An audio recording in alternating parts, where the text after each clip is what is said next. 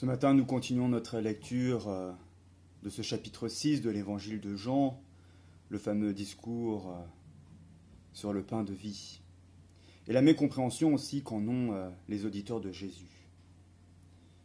Voilà donc que Jésus a accompli ce miracle à travers la bénédiction, à travers l'action de grâce de nourrir cette foule immense. Voilà que les gens ont cherché Jésus, les gens ont exprimé une faim qui n'a pas simplement été rassasiée par ce miracle. Et voilà qu'ils euh, mettent Jésus au défi d'expliquer euh, qui il est. Ou plutôt, euh, la foule est intéressée par une chose, que Jésus continue à accomplir des signes. Et comme il est question de pain, la foule euh, rappelle cet événement qui a marqué le peuple hébreu euh, lors de sa sortie d'Égypte. C'est quand il avait exprimé euh, cette faim.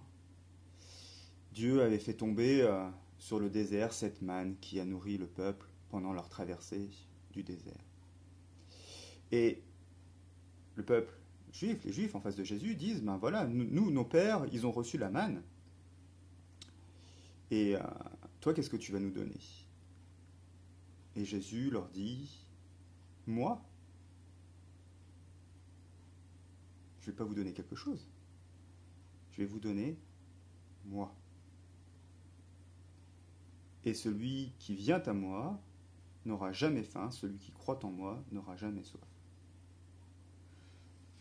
Et là, il y a cette mésentente qu'on verra se développer dans les chapitres suivants, qui se creuse entre mais qu'est-ce qu'il nous raconte?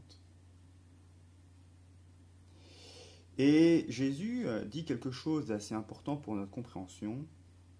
Le pain de Dieu, c'est celui qui descend du ciel et qui donne la vie au monde. Jésus euh, demande à ses auditeurs de faire un saut, d'aller euh, plus loin que le bout de leurs yeux et de regarder ce qu'il y a derrière choses. Le pain que promet Jésus n'est pas simplement un pain qui euh, rassasierait une faim immédiate. J'ai faim donc je mange et donc j'ai plus faim jusqu'à ce que j'ai refaim. Non, la promesse de Jésus, c'est de nous donner quelque chose qui va nous donner la vie.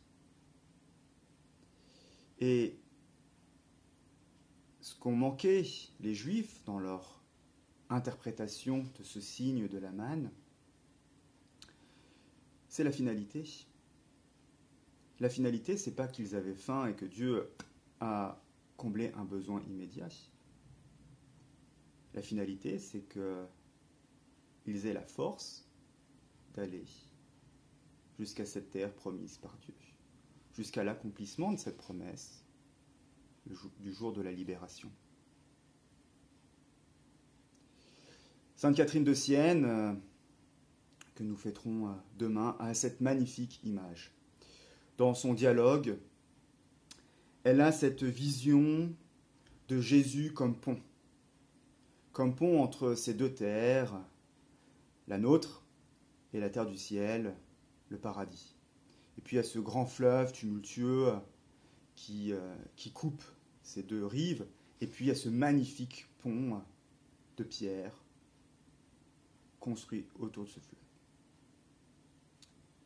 Et ce qui est très intéressant, c'est que ce pont est un pont à escalier. Donc il y a des escaliers, des marches comme ça qui permettent de monter puis de redescendre. Mais au milieu du pont, il y a une maison.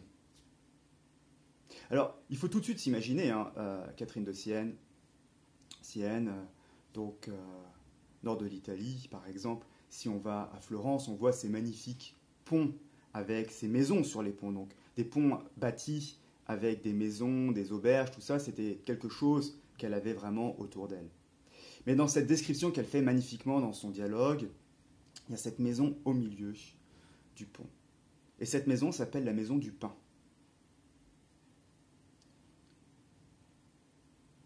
Et c'est pour signifier, pour bien montrer que le Christ, qui est le pont, nous a donné cette auberge au milieu du pont, qui s'appelle l'Eucharistie pour nous aider à aller de l'autre côté.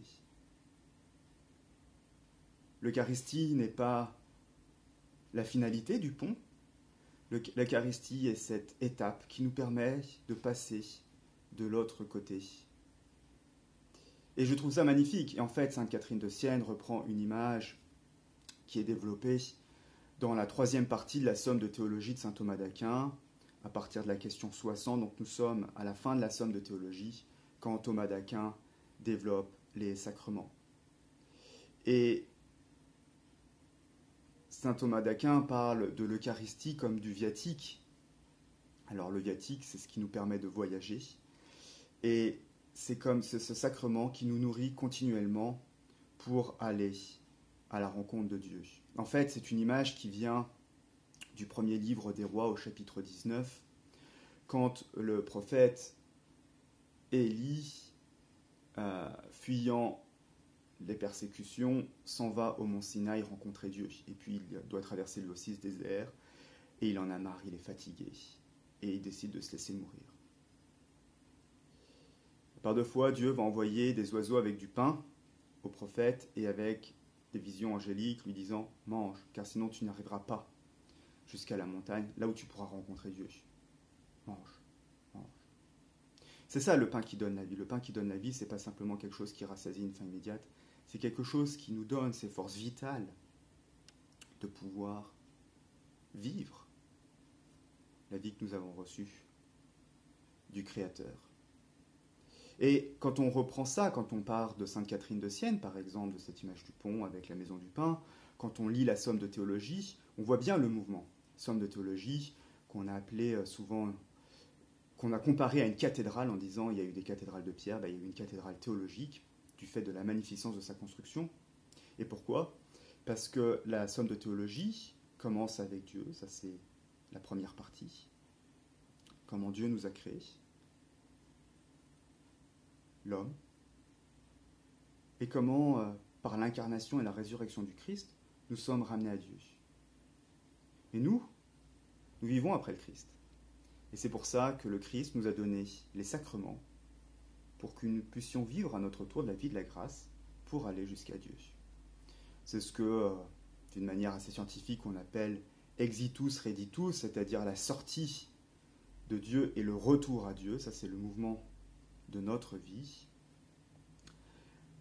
Et justement, le Christ dit, il n'y a pas d'autre pain à chercher que moi, c'est moi qui vous donnerai la vie.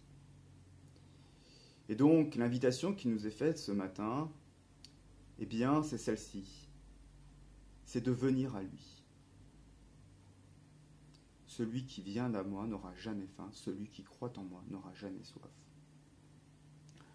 Dans un moment où la plupart d'entre vous, malheureusement, ne pouvaient pas encore vivre ce sacrement de l'Eucharistie, eh bien, il y a cette, ce qu'on appelle cette communion de désir, c'est-à-dire ce mouvement intérieur qui nous fait aller vers le Christ. Et euh, par ce mouvement intérieur, c'est aussi un mouvement d'accueil. Où on peut dire au Christ, viens Seigneur, donne-moi la vie. Amen.